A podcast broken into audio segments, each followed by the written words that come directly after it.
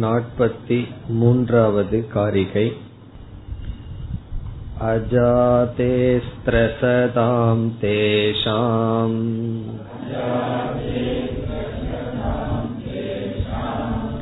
உபலம்பாத் வியந்தியே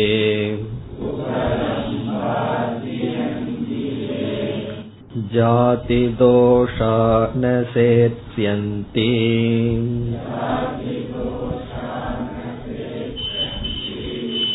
தோஷோப்யல்போ பவிஷ்யதி.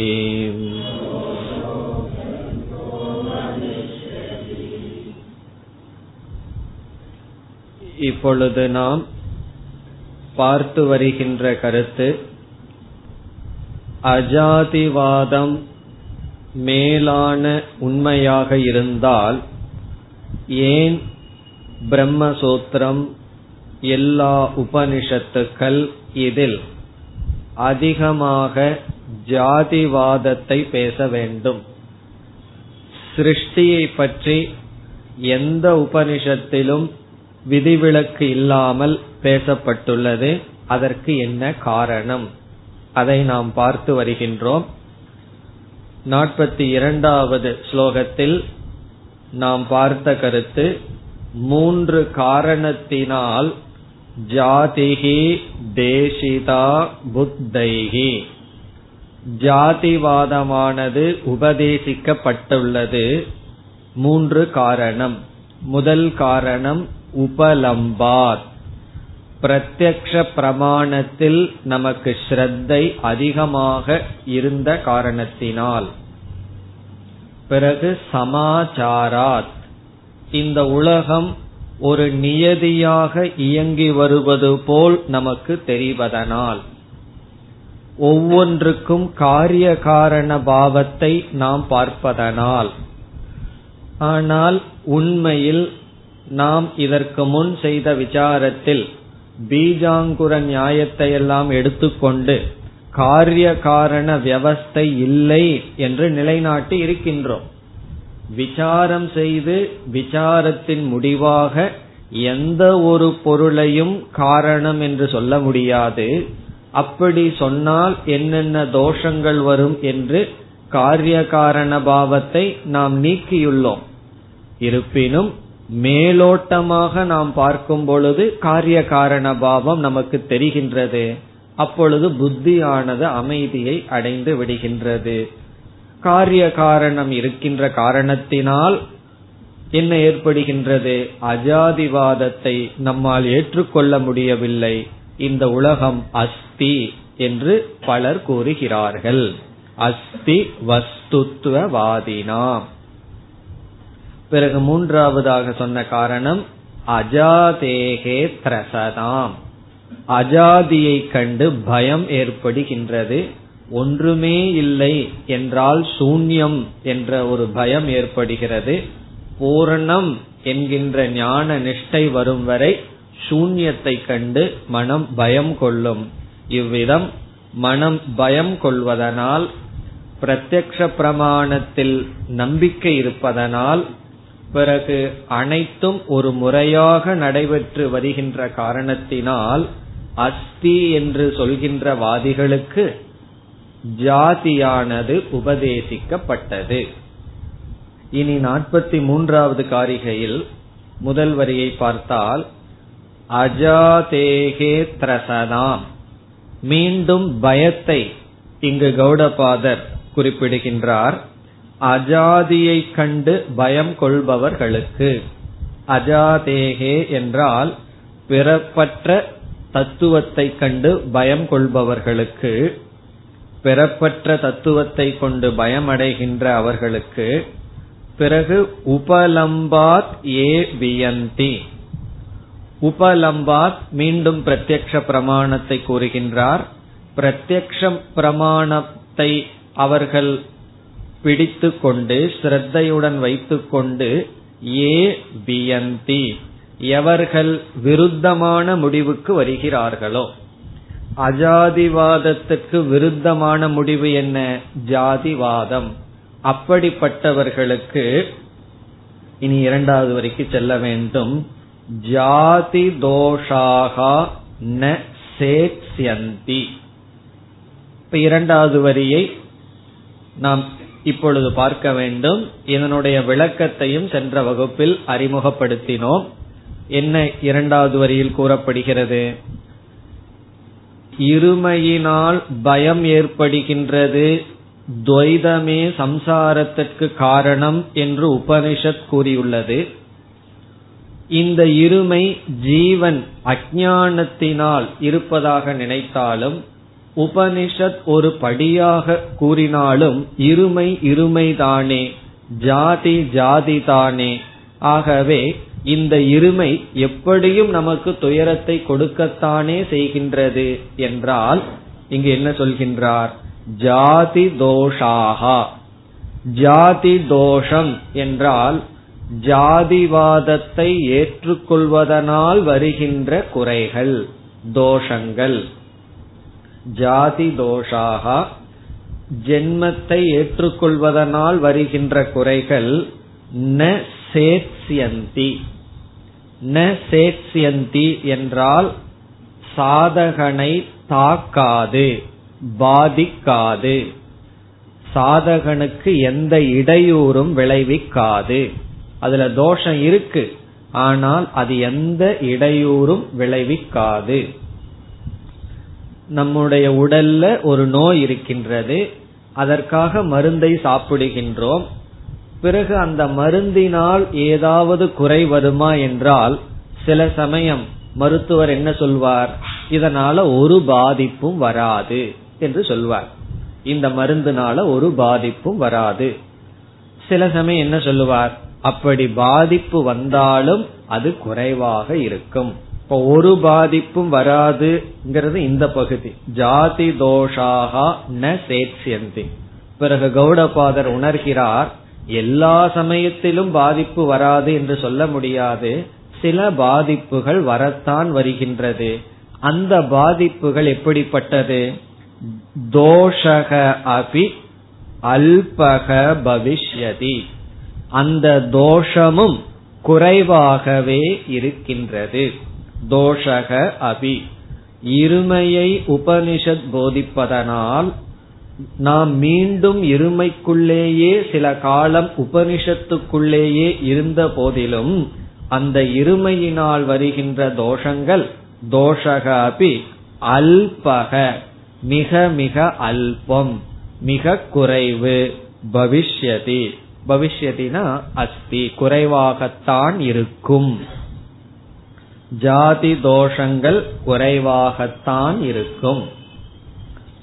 நம்ம வந்து இருமையான துவைதத்தில தாக்கப்பட்டு அந்த துவைதத்திலிருந்து நிவிருத்தி அடைவதற்காக உபனிஷத் சாஸ்திரத்துக்கு வருகின்றோம்.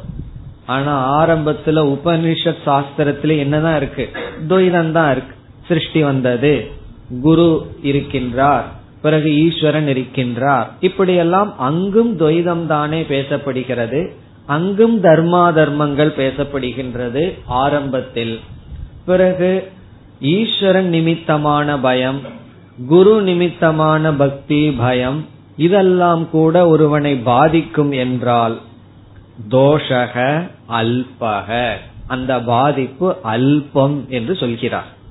ஒருவனுக்கு வந்து தர்ம ஞானமே இல்லை, தர்மத்துல ஸ்ரத்தையே இல்லை என்றால் அவனுக்கு ஈஸ்வரனை குறிச்சு பயமோ அல்லது தர்மத்தை குறிச்சு ஒரு குற்ற உணர்வோ ஒன்றுமே கிடையாது. அந்த அளவுக்கு அவனுக்கு சம்சாரம் இல்லைதான். ஆனால் ஈஸ்வரனை அறிமுகப்படுத்தினால் ஈஸ்வரனை கண்டு பயம் வருகிறது, தர்மத்தை கண்டு பயம் வருகிறது. இதெல்லாம் சம்சாரம் தானே, பயம்தான் சம்சாரம் என்றால் உண்மைதான். ஆனால் இந்த பயம் அல்பம், இது மிக மிக அல்பமானது. காரணம், சாஸ்திரமே இந்த பயத்தை நீக்கிவிடும். இந்த பயம் வந்து ஒரு கால் இந்த பயத்தை கொடுக்கவில்லை என்றால் இதைவிட மோசமான பயத்தில்தான் அல்லது சம்சாரத்தில்தான் அவன் இருப்பான். அப்ப நம்ம சென்ற வகுப்புல பார்த்தோம், choice is between two evil, அதாவது தேர்ந்தெடுக்கிறது இரண்டு தோஷங்களுக்குள், எந்த தோஷம் குறைவோ அதை நாம் தேர்ந்தெடுக்கின்றோம், எந்த தோஷம் அதிகமோ அதை நாம் விட்டு விடுகின்றோம். இப்போ உபனிஷத்தினால் இருமையை பற்றி பேசிய போதிலும், உபனிஷத்தினால் இருமைகள் பேசப்பட்டிருந்த போதிலும், அந்த இருமையினால் வருகின்ற பாதிப்பு அல்பம். அல்பக பவிஷ்யதி. இனி நாம் அடுத்த காரிகைக்கு செல்லலாம். உபலம்பாத் சமாச்சாராத்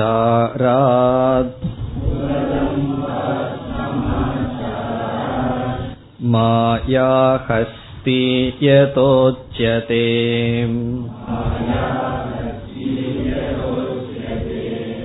உபலம்பாத் சமாச்சாராத் அஸ்தி வஸ் து ததோச்யதே.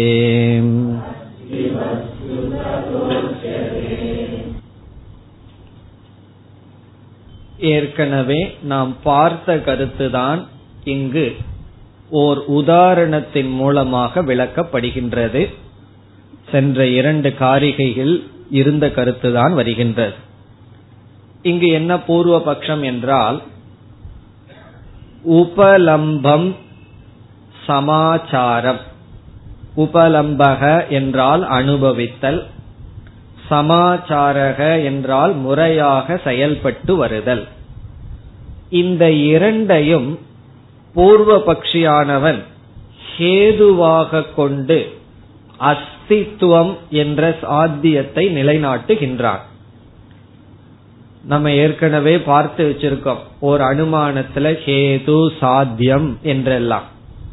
அவ்விதம் பூர்வ பக்ஷி இங்கு யார் என்றால் உபலம்பம். உபலம்பக என்றால் அனுபவித்தல், சமாச்சாரக என்றால் முறையாக செயல்படுதல். இந்த இரண்டையும் ஹேதுவாக கொண்டு என்ன சொல்கின்றான், எதெல்லாம் அனுபவிக்கப்படுகிறதோ, எங்கெல்லாம் முறையாக செயல்பாடு இருக்கின்றதோ அதெல்லாம் அஸ்தி, அதெல்லாம் இருக்கின்றது என்ற அனுமானத்தை செய்கின்றான். அப்ப பூர்வபக்ஷியினுடைய அனுமானம் என்ன? ஜெகத்து அஸ்தி உபலம்பாத் சமாச்சாராத் என்று அவன் கூறுகின்றான். இந்த ஜெகத்தானது இருக்கின்றது. காரணம் என்ன? அனுபவிக்கப்படுவதனால், முறையாக செயல்படுவதனால், ஒரு ஆர்டரா இருப்பதனால். இது பூர்வபக்ஷியினுடைய கருத்து. அதற்கு கௌடபாதர் இங்கு பதில் சொல்கின்றார். இங்கு என்ன சொல்கின்றார், உன்னுடைய இந்த ஹேதுவானது மித்தியா வஸ்துவுக்கும் செல்கின்றது. சத்தியமான வஸ்துவுக்கு நீ இப்படி ஒரு ஹேதுவை சொன்னால், பொய்யானதற்கும் கூட உன்னுடைய ஹேது செல்வதனால் இந்த உலகம் பொய் என்று சொல்கின்றார். இங்கு கௌடபாதர் சொல்கின்ற உதாரணம், அக்காலத்தில் மாயாஜாலம் மிக மிக பிரசித்தியாக இருந்தது. மாயாஜாலம் என்றால் நம் முன் இல்லாததை இருப்பது போல் காட்டுவது. இப்படிப்பட்ட மாயாஜாலம் எல்லாம் இருந்தது. அதில் மாயாவி என்ன செய்வான், நம் முன் இல்லாத, உண்மையில் இல்லாத ஒன்றை இருப்பது போல் ஒரு தோற்றத்தை உருவாக்குவான். அது எப்படி என்று நம்மிடம் கேட்டால் நமக்கு தெரியாது. அப்படி தெரிந்துவிட்டால் அவனுடைய வியாபாரமே போயிடும். அது நமக்கு தெரியாது. ஆனால் அப்படிப்பட்ட சக்தி அவனுக்கு இருக்கிறது. பெரிய பெரிய பொருள்களை எல்லாம் உருவாக்குவான். அப்படி என்ன உருவாக்குகின்றான், நம் முன் ஒரு யானையை தோற்று வைக்கின்றான். யார்? மாயாவியானவன் ஒரு யானையை நம் முன் தோற்று வைக்கின்றான். பிறகு அது மட்டுமல்ல, மற்ற யானையானது என்னெல்லாம் செய்யுமோ, தும்பிக்கையை தூக்கிறது, நடக்கிறது, செய்யறது, இவைகளையெல்லாம் அந்த யானை செய்யும். அப்ப கௌடபாதர் சொல்றார், பொய்யான மாயையும் கூட பார்க்கப்படுகின்றது, அதுவும் முறையாக செயல்படுகிறது. இவன் பொய்யா ஒரு யானைய பார்த்து படைக்கின்றான். அந்த யானைக்கு தீனி கொடு என்று சொல்கின்றான். புல்ல கொடுத்தா அந்த யானை வந்து காதுல சாப்பிடாது அல்லது கண்ணுல சாப்பிடாது, அது வாயில தான் சாப்பிடும். காரணம் என்ன? உண்மையான யானை எந்த ஒரு நியதியோடு செயல்படுகிறதோ அதே நியதியும் அங்கு இருக்கின்றது. ஆகவே மித்யாவான பொருளும் கூட ஒரு ஆர்டராகத்தான் அல்லது நியதியுடன் தான் இருக்கின்றது என்று கூறி, எப்படி பொய்யான யானை பார்க்கப்பட்டும் பொய்யான யானை முறையாக செயல்பட்டாலும் அதை நாம் பொய் என்றே சொல்கின்றோம், அதுபோல இந்த உலகம் பார்க்கப்பட்டாலும் முறையாக செயல்பட்டாலும் பொய்தான். அப்படித்தான் கௌடபாதர் சொல்ல வேண்டும். அதற்கு பதிலாக என்ன சொல்கின்றார்? பொய்யான யானை பார்க்கப்பட்டாலும் பொய்யான யானை முறையாக செயல்பட்டு கொண்டிருக்கும் பொழுது எப்படி யானை இருக்கின்றது என்ற வார்த்தையை பயன்படுத்துகின்றோம், அதுபோல் இந்த உலகம் இருக்கின்றது என்று சொல்கின்றோம். அதனுடைய அர்த்தம் என்ன? அந்த யானைக்கு எவ்வளவு இருப்பு இருக்கிறதோ அவ்வளவு இருப்பு தான் இந்த உலகத்திற்கும் இருக்கின்றது. அதுதான் இந்த காரிகையினுடைய சாரம். இதனுடைய மைய கருத்து என்னவென்றால், அனுபவமும் முறையான செயல்பாடும் சத்தியத்துவத்தை நிலைநாட்ட ஹேது அல்ல. ஒன்னு ஒழுங்கா ஆர்டரா செயல்பட்டுட்டு வந்தாலும் அதை நம்ம அனுபவித்தாலும் அது சத்தியத்துவத்தை நிலைநாட்ட காரணம் ஆகாது. காரணம் என்ன? பொய்யான பொருளும் அனுபவிக்கப்படுகிறது, பொய்யான பொருளும் முறையாக செயல்படுகிறது. நம்ம கற்பனையாக ஒரு பொருள் அல்லது மாயா சக்தியில ஒரு பொருளை படைச்சோம்னா அதுவும் ஒரு முறையாகத்தான் செயல்படுகிறது. அதை வைத்துக்கொண்டு சத்தியமித்யாவை கூற முடியாது. இனி காரிகைக்குள் சென்றால், உபலம்பாத் அனுபவிக்கப்படுவதனால், சமாச்சாராத் முறையாக செயல்படுவதனால், அனுபவிக்கப்பட்ட போதிலும் முறையாக செயல்பட்ட போதிலும், மாயா ஹஸ்தி யதா உச்சதே. இந்த இடத்துல நாம் எப்படி புரிந்து கொள்ள வேண்டும்? யதா என்றால் எப்படி, மாயா ஹஸ்தி. மாயா என்றால் பொய்யான, ஹஸ்தி என்றால் யானை. பொய்யான யானை, ஒரு வார்த்தையை சேர்த்திக்கணும், அஸ்தி இருக்கின்றது. மாயா ஹஸ்தி அஸ்தி. அஸ்தினா எக்ஸிஸ்டன்ஸ். எப்படிப்பட்ட மாயை? பொய்யான. எப்படிப்பட்ட யானை? பொய்யான மாயையான யானை இருக்கிறது. உச்சதே என்று எப்படி சொல்கிறோமோ, அதாவது அனுபவிக்கப்படுகின்ற முறையாக செயல்படுகின்ற பொய்யான யானையை நாம் இருக்கின்றது என்று எப்படி சொல்கிறோமோ. இதுல ஒரு பொடி வச்சிருக்கார். இருக்கிறதுன்னா எப்படி, என்ன அர்த்தத்துல சொல்லுவோம்? அது பொய்யாக இருந்தாலும் விவகாரத்துக்கு பார்க்கிறதுனால இருக்குதுன்னு ஏதோ நம்ம சொல்றோம். அதே போலதான் இந்த உலகம்னு சொல்ற. அது பொய்யான மாயையை இருக்குதுன்னு சொல்றது போல இந்த உலகத்தையும் நாம் இருக்கிறதுன்னு சொல்றோம். இப்ப பொய்யான யானைக்கு எவ்வளவு இருப்போ அதே இருப்பு தான் இந்த உலகத்திற்கும். இப்ப இரண்டாவது வரி அதே போல் வருகிறது. உபலம்பாத் சமாச்சாராத் அஸ்தி வஸ்து ததா உச்சதே.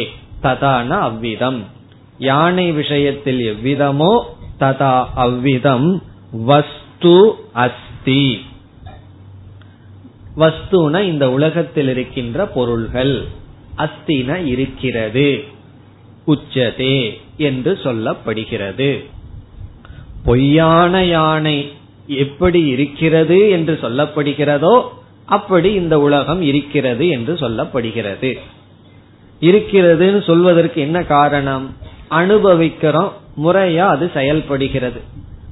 அதே போல் இந்த உலகத்தை அனுபவிக்கின்றோம், முறையாக இருப்பது போல் தோன்றுகிறது. இருந்தாலும் இந்த அஸ்தித்துவம் பொய்யான மாயையினுடைய இருப்புக்கு சமம். இனி அடுத்த காரிகை. ஜாத்யாபாசம் சலாபாசம்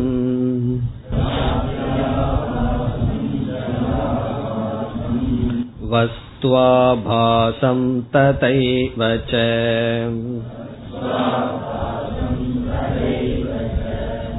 அஜாச்சலமவஸ்துத்வம்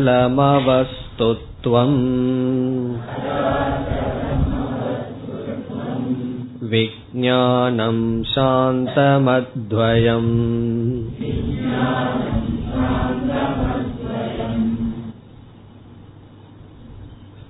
இந்த காரிகையில் நம்முடைய பரம சித்தாந்தம் கூறப்படுகிறது. நாம் என்ன முடிவை கூறுகின்றோமோ, எதை இறுதியாக பேசுகின்றோமோ அது இங்கு கூறப்படுகிறது. நம்முடைய கருத்து, வேதாந்தத்தினுடைய கருத்தை இங்கு இவர் கூறுகிறார். என்ன நம்முடைய சித்தாந்தம் என்றால், அஜ சொரூபமான சைத்தன்யம். அஜம் என்றால் என்ன? பிறக்காத அஜரூபமான சைத்தன்யம். பிறகு அச்சல ரூபமான சைத்தன்யம். அச்சலம்னா எந்த விதமான மூமெண்ட்டும் இல்லாத சைத்தன்யம். சலம்னா மூமெண்ட், அச்சலம்னா எந்த விதமான மூமெண்ட்டும் கிடையாது, நகர்றதே கிடையாது. அஜம்னா பிறப்பதில்லை. இப்ப அஜரூபமான சைத்தன்யம். இங்க வந்து விஞ்ஞானம்ங்கிற வார்த்தையை பயன்படுத்துகிறார். விஞ்ஞானம்னா சைத்தன்யம். அஜரூபமான சைத்தன்யம், அச்சலரூபமான சைத்தன்யம், பிறகு நிர்குண ரூபமான சைத்தன்யம். இங்கு ரூபம்னா சொரூபம், நிர்குண சொரூபமான சைத்தன்யம். அஜ அச்சல நிர்குண ரூபமான சைத்தன்யம் உண்மையில் இருக்கின்றது. ஆனால் என்ன ஏற்படுகிறது என்றால், இப்படிப்பட்ட சைத்தன்யத்தின் மீது என்னென்ன ஏற்றி வைக்கப்பட்டுள்ளது? இதற்கு அப்படியே ஆப்போசிட்டா சொல்லணும். அஜம் என்றால் ஜாதி, அச்சலம் என்றால் சலம், நிர்குணம் என்றால் வஸ்து அல்லது திரவியம், ஒரு ஆப்ஜெக்ட். எப்படிப்பட்ட சைத்தன்யம்? பிறக்காத, செயல்படாத, நிர்குணமான சைத்தன்யத்தினிடத்தில் பிறக்கின்ற, நகர்கின்ற அல்லது செயல்படுகின்ற அல்லது ஒரு ஆப்ஜெக்டாக, ஒரு பொருளாக தோன்றுவது போல் இருப்பவைகள் எல்லாம் என்ன ஏற்பட்டுள்ளது? இந்த சைத்தன்யத்தின் மீது ஏற்றி வைக்கப்பட்டுள்ளது. அஜ சைத்தன்யம் ஜாதமாகவும், அச்சலமான சைத்தன்யம் சலமாவதாகவும், நிர்குண சைத்தன்யம் ஒரு பொருளை போலவும். இந்த உலகத்தில எல்லாம் பொருளாகவே இருப்பதா பார்க்கிறோம், சப்ஸ்டன்ஸா இருக்கிற மாதிரி தெரியுது. இதெல்லாம் என்னன்னா நிர்குண சைத்தன்யம் தான், அதனிடத்தில் தான் ஏற்று வைக்கப்பட்டுள்ளது. பிறகு இங்க கௌடபாதர் சொல்றார், இந்த ஜாதி என்பது உண்மையா? பிறக்காத சைத்தன்யத்தின் மீது பிறப்பு ஏற்று வைக்கப்பட்டது சத்தியமா என்றால் அது வெறும் ஆபாசம். அதைத்தான் முதல் வரியில் சொல்கின்றார், ஜாத்யாபாசம். ஜாத்யாபாசம், ஆபாசம்னா தோற்றம். ஜாதி ஆபாசம் என்றால் பிறக்கின்றது என்பதனுடைய தோற்றம், பிறப்பது போல் தோன்றுவது. ஜாதினா கிரியேஷன், பிறப்பு. ஆபாசம்னா பிறந்தது போல் தோன்றுதல், ஜாத்யாபாசம். காரணம் என்ன? சகஜாயதே, அவன் பிறக்கின்றான் என்று சொல்றோம். இப்ப அவன் சொல்லும் போது ஒரு சைத்தன்யத்தை தான் சொல்கின்றோம். சைத்தன்யம் பிறக்கிறது என்பது போல் நாம் பேசுகின்றோம். பிறகு சலாபாசம் அடுத்த சொல். ஜாத்யாபாசம்னா பிறப்பது போன்ற தோற்றம், சலாபாசம் என்றால் அசைவது போன்ற தோற்றம். சலஸ்ய ஆபாசக, சலம்னா நகர்தல், அசைவு. ஆபாசம்னா தோற்றம், நகர்வது, செயல்படுவது போன்ற தோற்றம். இங்கு ஏன் பிறப்புக்கு பிறகு சலம்ங்கிற வார்த்தைய போட்டார்? ஒரு பொருள் பிறந்த உடனே அது அப்படியே அசையாம இருக்குமோ என்றால், பிறந்த உடனே அது அசைந்து கொண்டு மாறிக்கொண்டே இருக்கும். சலம் எதெல்லாம் பிறக்குதோ, பிறந்த உடனே அப்படியே கூடஸ்தன ஏதாவது பொருள் இருக்குமா? என்றால் சலமாகவே இருக்கும், மாறிக்கொண்டே இருக்கும், நகர்ந்து கொண்டே இருக்கும். அதனாலதான் சலாபாசம். பிறகு வஸ்துவாபாசம் ததைவச்ச. ததைவச்சன அவ்விதமே. சலாபாசத்துக்கு அப்புறம் அதை படிக்கணும். ததைவச்ச அவ்விதமே. எவ்விதம்? ஜாத்யாபாசம் சலாபாசம் அவ்விதமே. வஸ்துவாபாசம், இதுவும் ஒரு அழகான சொல். வஸ்துவாபாசம், வஸ்து ஆபாசம் என்றால் இந்த உலகத்துல ஏதோ சாலிடா, ஏதோ ஒரு பெருசா ஒரு பொருள் இருக்கிறது போன்ற ஒரு தோற்றம். என்ன இந்த டேபிள், சேர், மண்ணு, கல்லு, பாறைகள், மலைகள், இதெல்லாம் என்ன? இதெல்லாம் வெறும் என்னுடைய எண்ணம்னு சொல்லிடுவோமோ? ஒவ்வொன்னும் ஒவ்வொரு சாலிட் ஆப்ஜெக்ட், ஒவ்வொரு பொருள் ஒரு வஸ்துவை போல். இந்த இடத்துல வஸ்துனா திரவியம். அந்த வஸ்துவுக்கு குணங்கள் எல்லாம் இருக்கு. ஒவ்வொரு பொருளுக்கும் ஒவ்வொரு குணங்கள் இருக்கின்றது. இப்படி ஒரு தோற்றம். இந்த உலகமே வஸ்துவாபாசம், ஒவ்வொரு பொருளாக தோன்றி இருப்பது, அப்படி ஒரு தோற்றம். இவைகளெல்லாம் என்ன என்றால் ஜாத்யாபாசம் சலாபாசம் வஸ்துவாபாசம். இவைகள் அனைத்தும், இனி இதுக்கு ஆப்போசிட்டா சொல்லணும், அஜ அச்சல அவஸ்துத்துவம். இரண்டாவது வரியில சொல்றார் அஜ பிறக்காத, அச்சல எந்த விதமான சலமும் இல்லாத, அஜ அச்சலம் அவஸ்துத்துவம். இங்கு அவஸ்துத்துவம் என்றால் நிர்குண சொரூபம். ஏன்னா ஒரு வஸ்துங்கிறதுக்கு வேறொரு சொல் திரவியம். திரவியத்துக்கு லட்சணம் வந்து குணாசிரயம். எது குணத்தை கொண்டுள்ளதோ அது திரவியம். அதான் திரவியத்துக்கு லட்சணம். திரவியம்னா ஒரு ஆப்ஜெக்ட், ஒரு பொருளுக்கு நாம் என்ன லட்சணம் சொல்றோம்? எது குணத்தை சார்ந்திருக்கிற, குணங்கள் எதை சார்ந்திருக்கின்றதோ அது திரவியம்னு சொல்றோம். இங்க வந்து நிர்குணம் என்ற சொல் எதை குறிக்கின்றது? அது திரவியமும் இல்லை, எந்த குணமும் அதனிடம் இல்லை. அவஸ்துத்துவம். இது என்னன்னா விஞ்ஞானம், சைத்தன்யம்.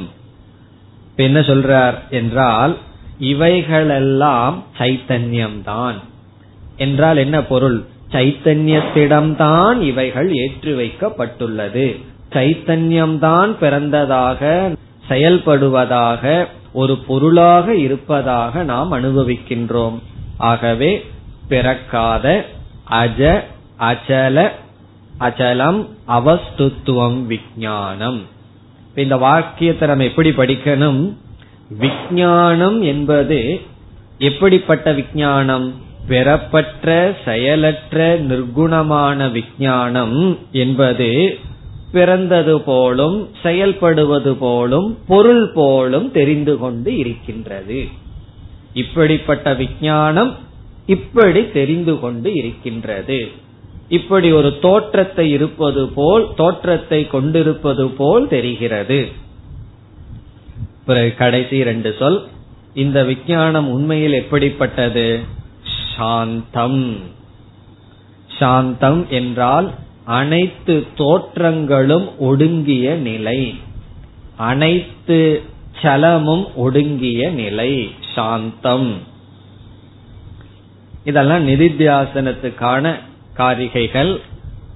இந்த விஞ்ஞானம் சாந்தம். நம்ம மனசு அசாந்தியில் இருந்ததுன்னு வச்சுக்கோமே, அப்ப என்ன அர்த்தம்? நான்கிற புத்தி மனசுல அபிமானம் வச்சிருக்குன்னு அர்த்தம். அப்ப என்ன செய்யணும்? அகம் சாந்த சொரூபாக. காரணம் என்ன?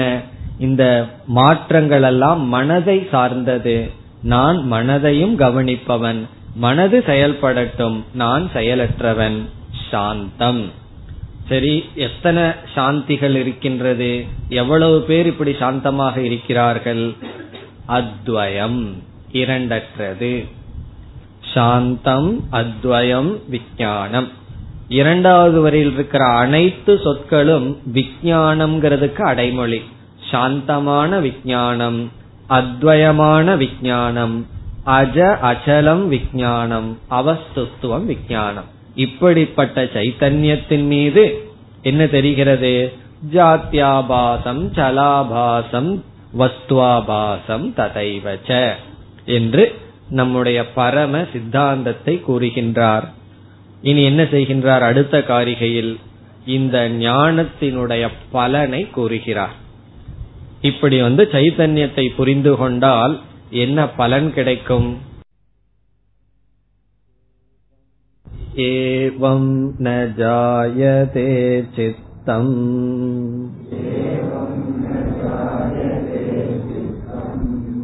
ஏவம் தர்மா அஜாஸ்மிருதாஹ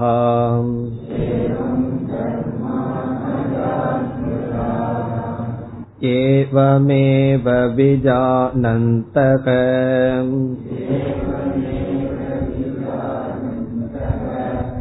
ந பதந்தி விபர்யயே.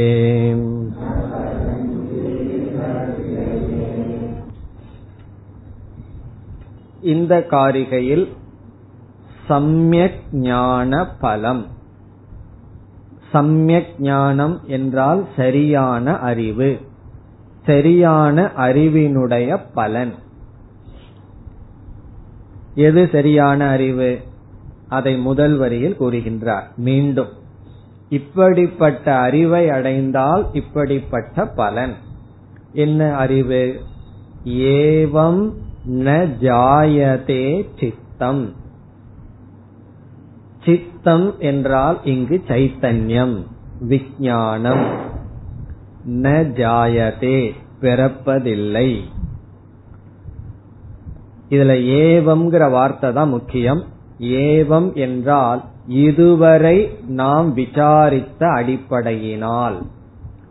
நாற்பத்தஞ்சாவது காரிகை வரை எதுல? இந்த பிரகரணத்துல. பிறகு இதற்கு முன் பிரகரணத்துல எல்லாம் நம்ம விசாரம் பண்ணியிருக்கோம்.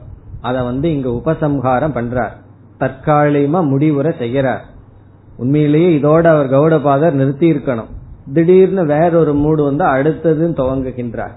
ஆகவே இங்கு ஒரு விதமான உபசம்ஹாரம் நடைபெறுகிறது.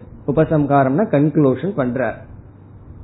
ஏவம்னா இவ்விதம் நாம் விசாரித்ததின் அடிப்படையில். இதுவரைக்கும் நம்ம வகுப்ப நல்லா கேட்டுட்டு வந்திருந்தால் என்ன புரிஞ்சிருக்கணுமா? ந ஜாயதே சித்தம். சித்தம்ங்கிறது பிறக்கவில்லை. பிறகு ஏவம், மீண்டும் ஏவம் ஏவம்னு போடுறார்.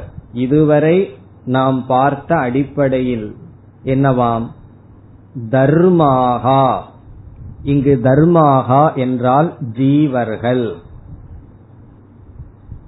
அஜாகா ஸ்மிருதாகா பெறப்பற்றவர்களாக கருதப்படுகின்றது.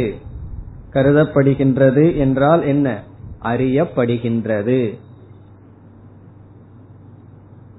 இவ்விதம் நாம் விசாரம் செய்துள்ளோம். விசாரம் செய்த அடிப்படையில் நாம் என்ன முடிவுக்கு வருகின்றோம்? சைத்தன்யம் பிறப்பதில்லை. சைத்தன்யம் தானே பிறக்கிறது இல்ல, நான் பிறக்கின்றேன் அல்லது நாங்கள் பிறக்கின்றோம்னு பன்மையில் சொன்னால் அவரும் பன்மையில சொல்றார் நீங்கள் பிறப்பதில்லை. அஜாகா தர்மாகா. இந்த இடத்துல கேள்வி வரலாம், எதற்கு புளூரல்ல போடுறார்? அஜாகான ஜீவர்கள் என்று ஏன் எழுதுகிறார் என்றால் நாம் நினைத்து கொண்டிருக்கின்றோம் பல ஜீவர்கள் என்று. அப்படி நாம் நினைத்து கொண்டிருக்கின்ற ஜீவர்கள் அஜாகா பிறப்பதில்லை. பிறகு இரண்டாவது வரியில் ஏவம் ஏவ விஜானந்தக இவ்விதமாகவே அறிந்து கொள்பவர்களுக்கு. ஏவமேவ இவ்விதமாகவே. இவ்விதமாகவே அறிந்து கொள்வதற்கு கொள்பவர்களுக்கு விஜானந்தகன அறிபவர்கள். அறிந்து கொள்பவர்கள் அறிபவர்கள். இவ்விதம் அறிபவர்கள் ந பதந்தி. இவ்விதம் அறிபவர்கள் ந பதந்தி அவர்கள் வீழ்வதில்லை. அவர்கள் ந பதந்தின விழுந்து விட மாட்டார்கள். அப்படின்னு என்ன அர்த்தம்? எவ்வளவு வேகமா வேணாலும் ஓடலாம், விழுகவே மாட்டோமா? எதில் எதில் விழமாட்டார்கள்? விபர்யே. விபர்யம் என்றால் இங்கு சம்சாரம். சம்சாரத்தில் சம்சாரத்தில் வீழ்ந்துவிட மாட்டார்கள். சம்சாரத்தில் விழமாட்டார்கள். இதுதான் பலன். இப்ப பலன் என்ன என்றால் ஸ்டெடியா இருப்போம். எதுல ஸ்டெடியா இருப்போம்? மோக்ஷத்தில். இதுதான் பிரயோஜனமாக சொல்லி தற்காலிகமாக முடிக்கின்றார். பிறகு என்ன நினைக்கிறார் கௌடபாதர்? போதாது அப்படின்னு நினைக்கிறார். யாருக்கு போதாது? நமக்கு போதாது, அவருக்கு போதி இருக்கும். மீண்டும் என்ன சொல்ல விரும்புகிறார்? புதிதாக அவருக்கு சொல்வதற்கு ஒன்றும் இல்லை, நமக்கும் புதிதா கேட்கறதுக்கு ஒன்றும் இல்லை. இருந்தாலும் மீண்டும் கௌடபாதர் ஜெகன் மித்யா பிரம்ம சத்தியம் இதையே விதவிதமான உதாரணங்கள் மூலமாக வேறு கோணங்களில் கூற விரும்புகின்றார். அடுத்த காரிகை நாற்பத்தி ஏழு. ரிஜுவக்ராதிகாபாசம்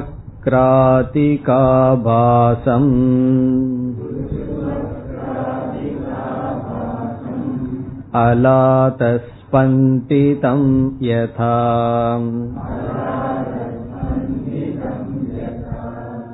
கிரகண கிராஹகாபாசம்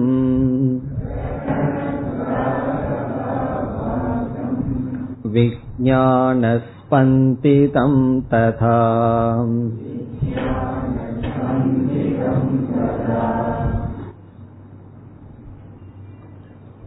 மேற்கொண்டும் நாம் ஏற்கனவே பார்த்த சித்தாந்தத்தை தான் பார்க்கின்றோம்.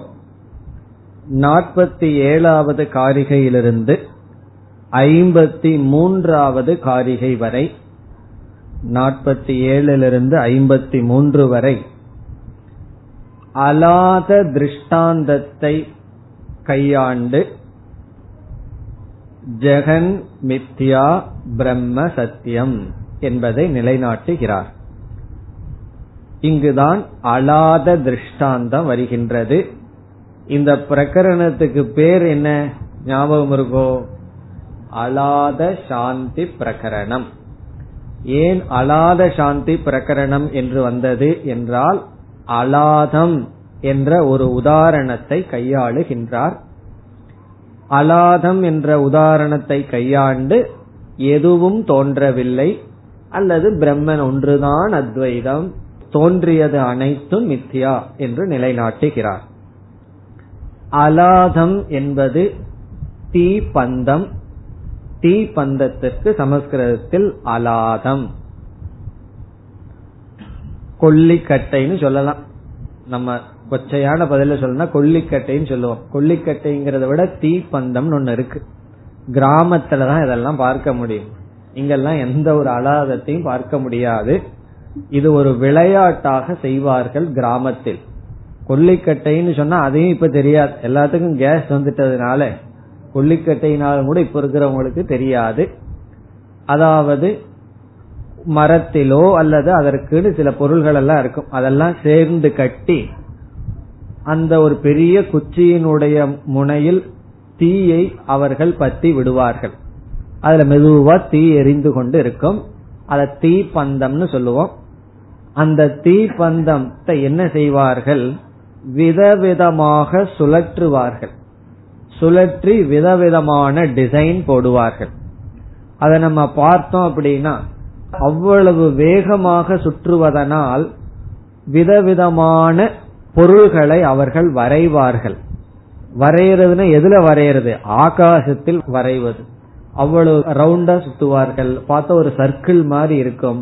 பிறகு நேர்கோடா சுற்றுவார்கள். பிறகு வந்து என்ன செய்வார்கள்? அதிலேயே பறவைகள் போல் மிருகங்கள் போல் என்றெல்லாம் வரைவார்கள். பார்த்தா ஒரு செகண்டுக்கு அங்க நாய் இருக்கிற மாதிரியோ யானை இருக்கிற மாதிரியோ சிங்கம் போலையோ ஒரு பெரிய வளையம் இருப்பது போல் ஒரு காட்சி அளிக்கும். ஏன்னா அவ்வளவு வேகமாக சுழற்றுவார்கள். விதவிதமான டிசைன் அவர்கள் செய்வார்கள். எதை வச்சுட்டுனா அலாதத்தை வைத்து கொண்டு. இப்ப அந்த உதாரணத்தை சொல்றார்.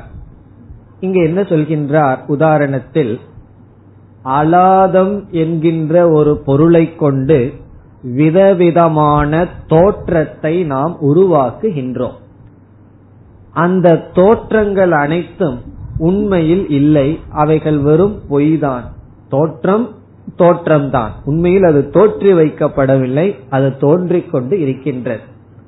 அதை உதாரணமாக கொண்டுள்ளார்.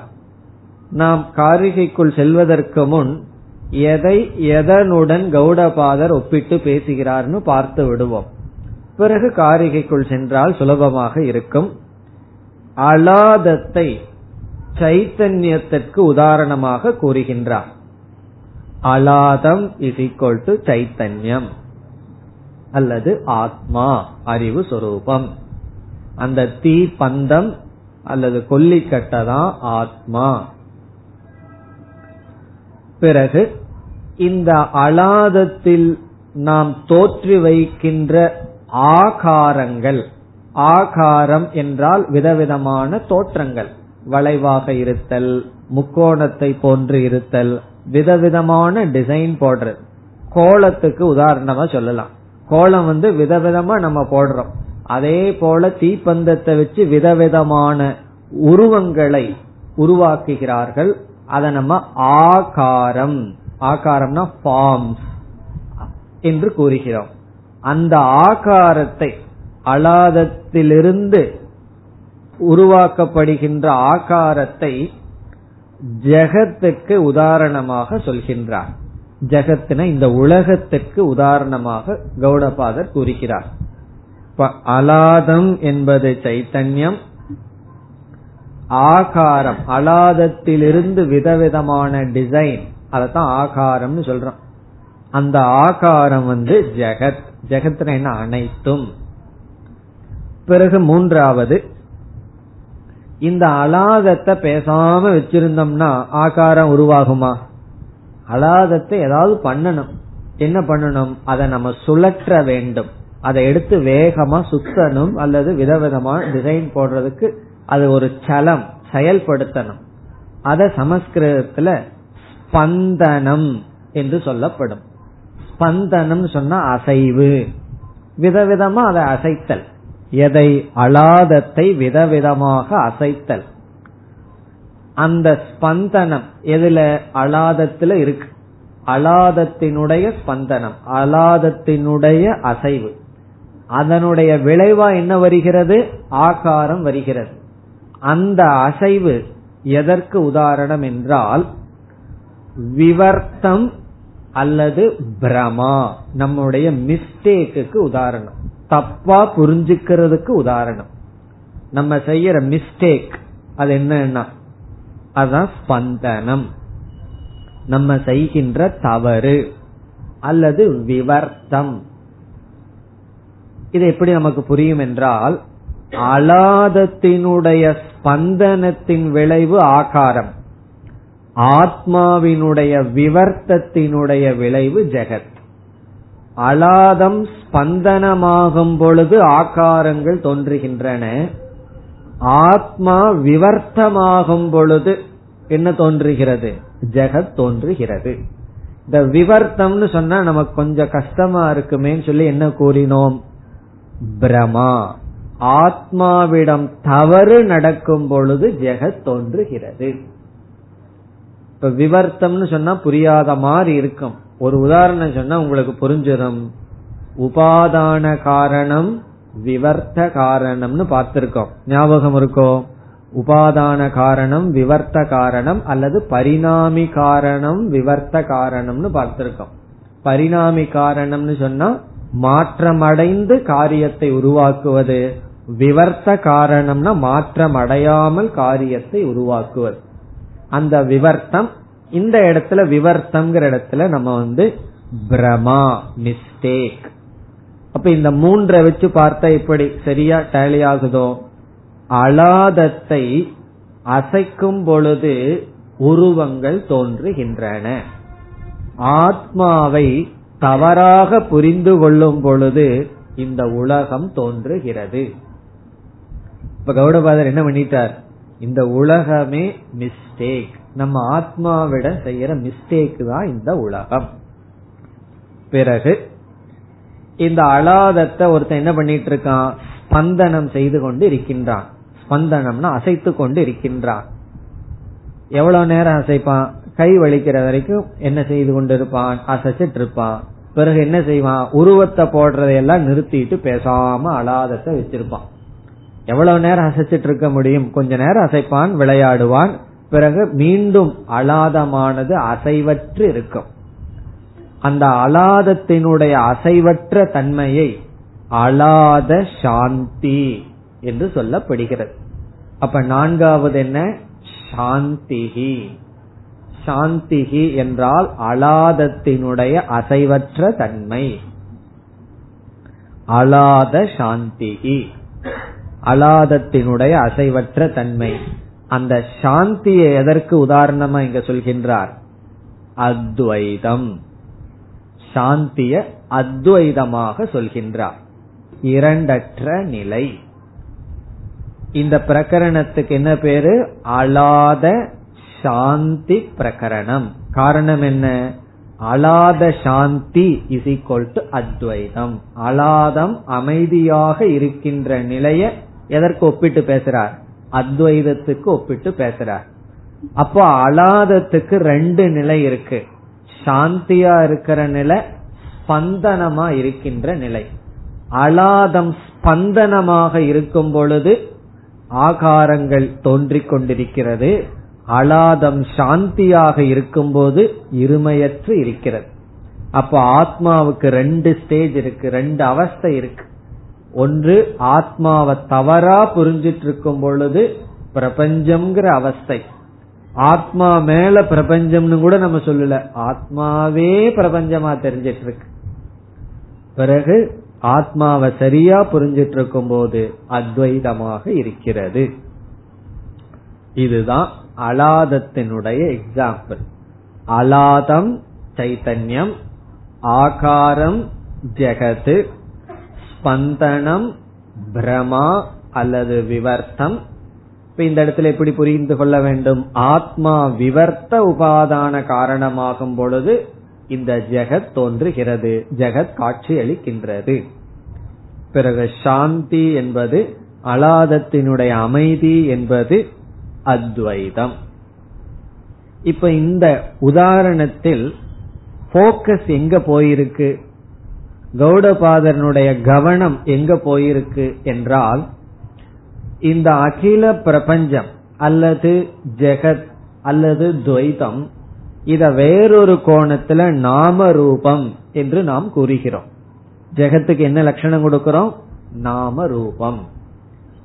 இதுல வந்து ரூபத்தை எல்லாம் நாமத்துல ஒடுக்கி பத பிரபஞ்சம்னு சொல்லலாம். பிறகு நாமத்தை எல்லாம் ரூபத்துல ஒடுக்கி பதார்த்த பிரபஞ்சம்னு சொல்லலாம். ஞாபகம் இருக்கோ பத பிரபஞ்சம் பதார்த்த பிரபஞ்சம்னு சொல்லி? ஓ, போன பிறவியில கேட்ட ஞாபகம். பத பிரபஞ்சம் பதார்த்த பிரபஞ்சம் இந்த பிரகரணத்தினுடைய ஆரம்பத்துல செஞ்சோம். ஓமித்யேததக்ஷரம் இதகும் சர்வம்ங்கிற இடத்துல ஓங்கார விசாரம் பண்ணும் போது பத பிரபஞ்சம் பதார்த்த பிரபஞ்சம்னு பண்ணோம். அங்கு நாமம் ரூபம்ங்கிற ரெண்டு தத்துவம் சேர்ந்தது உலகம் அர்த்தம் அல்ல. நாமம் ரூபம் ரெண்டு ஒண்ணுதான். நாமம்ங்கிறது ஒரு ஸ்டாண்ட் பாயிண்ட், ஒரு கோணத்துல, ரூபம்ங்கிறது ஒரு கோணத்துல. உண்மையில் வேறு சில கிரந்தங்கள் எல்லாம் என்ன விசாரம் செய்யப்படுகிறதுனா, ஒரு கோணத்துல பிரத்யக்ஷத்தை பிரமாணமா சொல்லிட்டு இருக்கோம். கண்ணுல ஒரு பொருளை பார்க்கிறேன், அதனால அந்த பொருள் இருக்கு. ஆனா வேறு சில கிரந்தங்கள்ல ஒரு ஆசிரியர் சொல்றார், கண்ணு வந்து எந்த பொருளையும் பார்க்காது, கண்ணு வந்து எந்த திரவியத்தையும் பார்க்காது, பிறகு ரூபம்ங்கிற குணத்தை தான் பார்க்க. காது வந்து எந்த திரவியத்தையும் கேட்காது, ஒரு திரவியத்தினுடைய குணமான சப்தத்தை தான் கேட்கின்றது. அதே போல கை வந்து எந்த திரவியத்தையும் எந்த பொருளையும் தொடாது, அந்த பொருளினுடைய ஸ்பர்ஷம்ங்கிற தன்மையத்தான், குணத்தை தான் தீண்டுது. ஆகவே ஐந்து ஞானேந்திரியங்களும் எந்த ஒரு பொருளினுடைய இருப்பை காட்டவே இல்லை, ஒவ்வொரு குணத்தை தான் அது காட்டிக்கொண்டு இருக்கு. கண்ணு வந்து ரூபத்தை காட்டுது, காது வந்து சப்தம்ங்கிற குணத்தை காட்டுகின்றது. அப்படி இருக்கையில் பிரத்யக்ஷ பிரமாணத்தை வைத்துக்கொண்டு ஒரு வஸ்து இருக்கின்றது என்று நாம் சொல்வதே தவறு. பிரத்யக்ஷ பிரமாணம் என்னைக்கு ஒரு பொருளினுடைய இருப்பை காட்டியது, பிரத்யக்ஷ பிரமாணம் ஒரு வஸ்துவினுடைய அஸ்தித்துவத்தை காட்டுவதாக இருந்தால் ரஜ்ஜு சர்ப்பத்தினுடைய இருப்பை அது காட்டக்கூடாது. நம்ம கயிற்றுல பாம்பை பார்த்துட்டு இருக்குன்னு சொல்றோம். அப்ப இதுல இருந்து என்ன தெரிகிறதுனா, பிரத்யக்ஷ பிரமாணம் இந்த உலகத்தினுடைய ரூபம், இந்த உலகத்தினுடைய குணங்களை தான் காட்டிக் கொண்டிருக்கிறது. நாம தவறாக அத இந்த உலகத்தை ஒரு வஸ்து, அது பிரத்யக்ஷம் காட்டுது அனுபவம் காட்டுதுன்னு முடிவு செய்து விட்டோம். இப்ப எங்க கௌடபாதர் என்ன பண்றார், இந்த உலகம் அனைத்தும் சப்தத்தை அனைத்தும் ரூபத்துல ஒடுக்கி வெறும் சில காட்சிகள் தான் இந்த உலகம். எப்படின்னா, அலாதத்தினுடைய ஸ்பந்தன நிமித்தமாக சில உருவங்கள் தோன்றினால் அந்த உருவங்கள் வந்து ஒரு வஸ்துவே அல்ல, ஒரு ஆப்ஜெக்ட் கிடையாது. அலாதத்தை ஒரு வஸ்துன்னு சொல்லலாம், தீபந்தத்தை ஒரு பொருள்னு சொல்லலாம். ஆனா அதிலிருந்து தோன்றின உருவங்கள் இருக்கின்றன அல்லவா, வட்டமாகவும் முக்கோணமாகவும் விதவிதமாக. அவைகளெல்லாம் என்ன, சற்று சிந்தித்து பார்த்தால் கண்ணுக்கு விஷயமாக இருக்கின்ற சில ரூபங்கள். நம்ம அதை வச்சுட்டு என்ன முடிவு பண்றதில்ல, நார்மலா கண்ணுக்கு ரூபந்தான் தெரியுதே தவிர அது நான் வஸ்து இருக்கிறதுன்னு நான் சொல்லவில்லையேன்னு சொல்லுவோம். அதத்தான எல்லா இடத்துலயும் எக்ஸ்டெண்ட் பண்ணணும், புரிகின்றது அல்லவா. அதாவது அலாதத்திலிருந்து சில உருவங்கள் தோன்றுகிறது, ரூபங்கள் தோன்றுகிறது. கண்ணு வந்து அந்த ரூபங்களை பார்க்குது, அலாத விஷயத்துல தப்பு பண்ணல, நான் வெறும் சில தோற்றங்களை தான் நான் பார்த்தேன்னு சொல்றோம். உண்மையிலேயே கண்ணு இந்த உலகத்தில் இருக்கிற அனைத்து தோற்றங்களை தான் பார்த்துட்டு இருக்கு, எந்த வஸ்துவையும் கண்ணு பார்த்ததே இல்லை. ஆனா நம்ம என்ன தப்பு பண்ணிட்டோம், அலாத விஷயத்துல கண்ணு வந்து சில ஃபார்மை தான் பார்க்குது, எந்த வஸ்துவையும் பார்க்கலன்னு சொல்றோம், எந்த வஸ்து இருக்குன்னு சொல்வதில்லை. ஆனா உலகத்துல அந்த தப்பு பண்ணிடுறோம். ஆகவே இங்க கௌடபாதர் வந்து அகில உலகத்தையும் ரூபமாக இங்கு ஒடுக்கி விட்டார். எல்லாம் வெறும் சில காட்சிகள், வெறும் சில தோற்றங்கள் தான். பிறகு இந்த பொய்யான தோற்றம் வர்றதுக்கு உண்மையா என்னதான் இருக்கின்றது, உதாரணத்துல அலாதம்னு ஒரு தத்துவம் இருக்கு, இங்கு ஆத்மா, ஆத்மா என்ற ஒரு தத்துவத்தின் மீது இந்த பொய்யான உலகம் வெறும் தோன்றிக் கொண்டு இருக்கின்றது. அதுதான் இவர் கொடுக்கின்ற உதாரணம். இனி நாம் காரிகைக்குள் செல்லலாம். ரிஜு வக்ராதிக ஆபாசம் அலாத ஸ்பந்திதம் யதா. முதல் வரியில் கடைசி சொல் யதா, எவ்விதம். அலாத ஸ்பந்திதம், இந்த இடத்துல அலாத ஸ்பந்திதம் என்ற சொல்லினுடைய டிரான்ஸ்லேஷன், மொழிபெயர்ப்பு, தீபந்தத்தின் அசைவு. அலாத ஸ்பந்திதம் எப்படி மொழிபெயர்க்க வேண்டும், தீபந்தத்தினுடைய அசைவு. இனி முதல் சொல் ரிஜு வக்ராதிக ஆபாசம். ரிஜு என்றால் நேர்கோடு, வக்ரம் என்றால் வளைந்த, ஆதின முதலிய. ஏன்னா அலாதத்தை வச்சு நம்ம நேரா ஒரு கோடு போடலாம், பிறகு வளைவு வளைவாக போடுகின்றோம், அசைக்கின்றோம். அலாதத்தினுடைய அசைவு நேர்கோடு, வக்ரம்னா வளைந்த, ஆதி முதலிய. நேர்கோடு, வளைந்திருத்தல் முதலிய ரூபத்தை தோற்றுவிக்கின்றனவோ, அதான் டிரான்ஸ்லேட். ஆபாசம்னா தோற்று வைக்கின்றது. ரிஜு வக்ராதிக ஆபாசம், அதற்கு டிரான்ஸ்லேஷன் வந்து நேர்கோடு, கோணல் முதலிய ரூபங்களை தோற்று வைக்கிறதோ. ஏன்னா இங்க வந்து சென்டென்ஸ் கன்ஸ்ட்ரக்ஷன் கொஞ்சம் கடினமாக இருக்கிறது. அப்ப முதல் வரியினுடைய டிரான்ஸ்லேஷன் என்ன, தீபந்தத்தினுடைய அசைவு.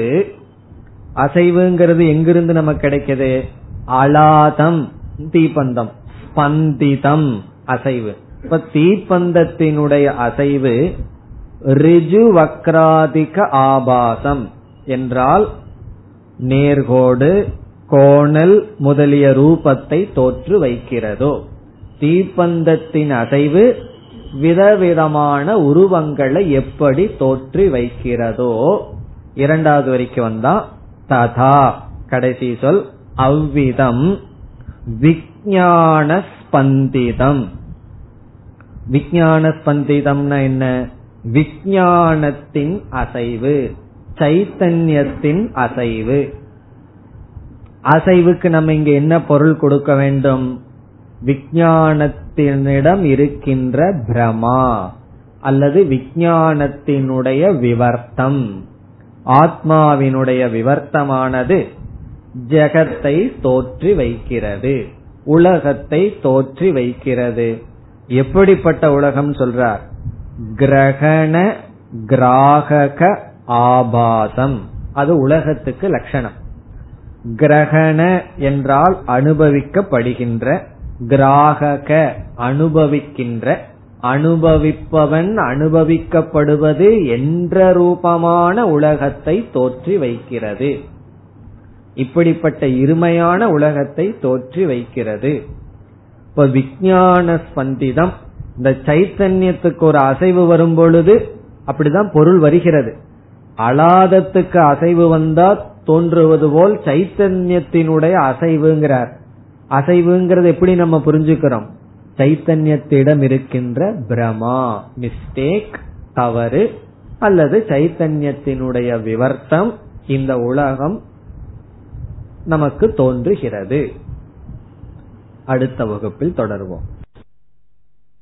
ஓம் பூர்ணமத் பூர்ணமிதம் பூர்ணாத் பூர்ணமுதச்யதே பூர்ணஸ்ய பூர்ணமாதாய பூர்ணமேவாவசிஷ்யதே.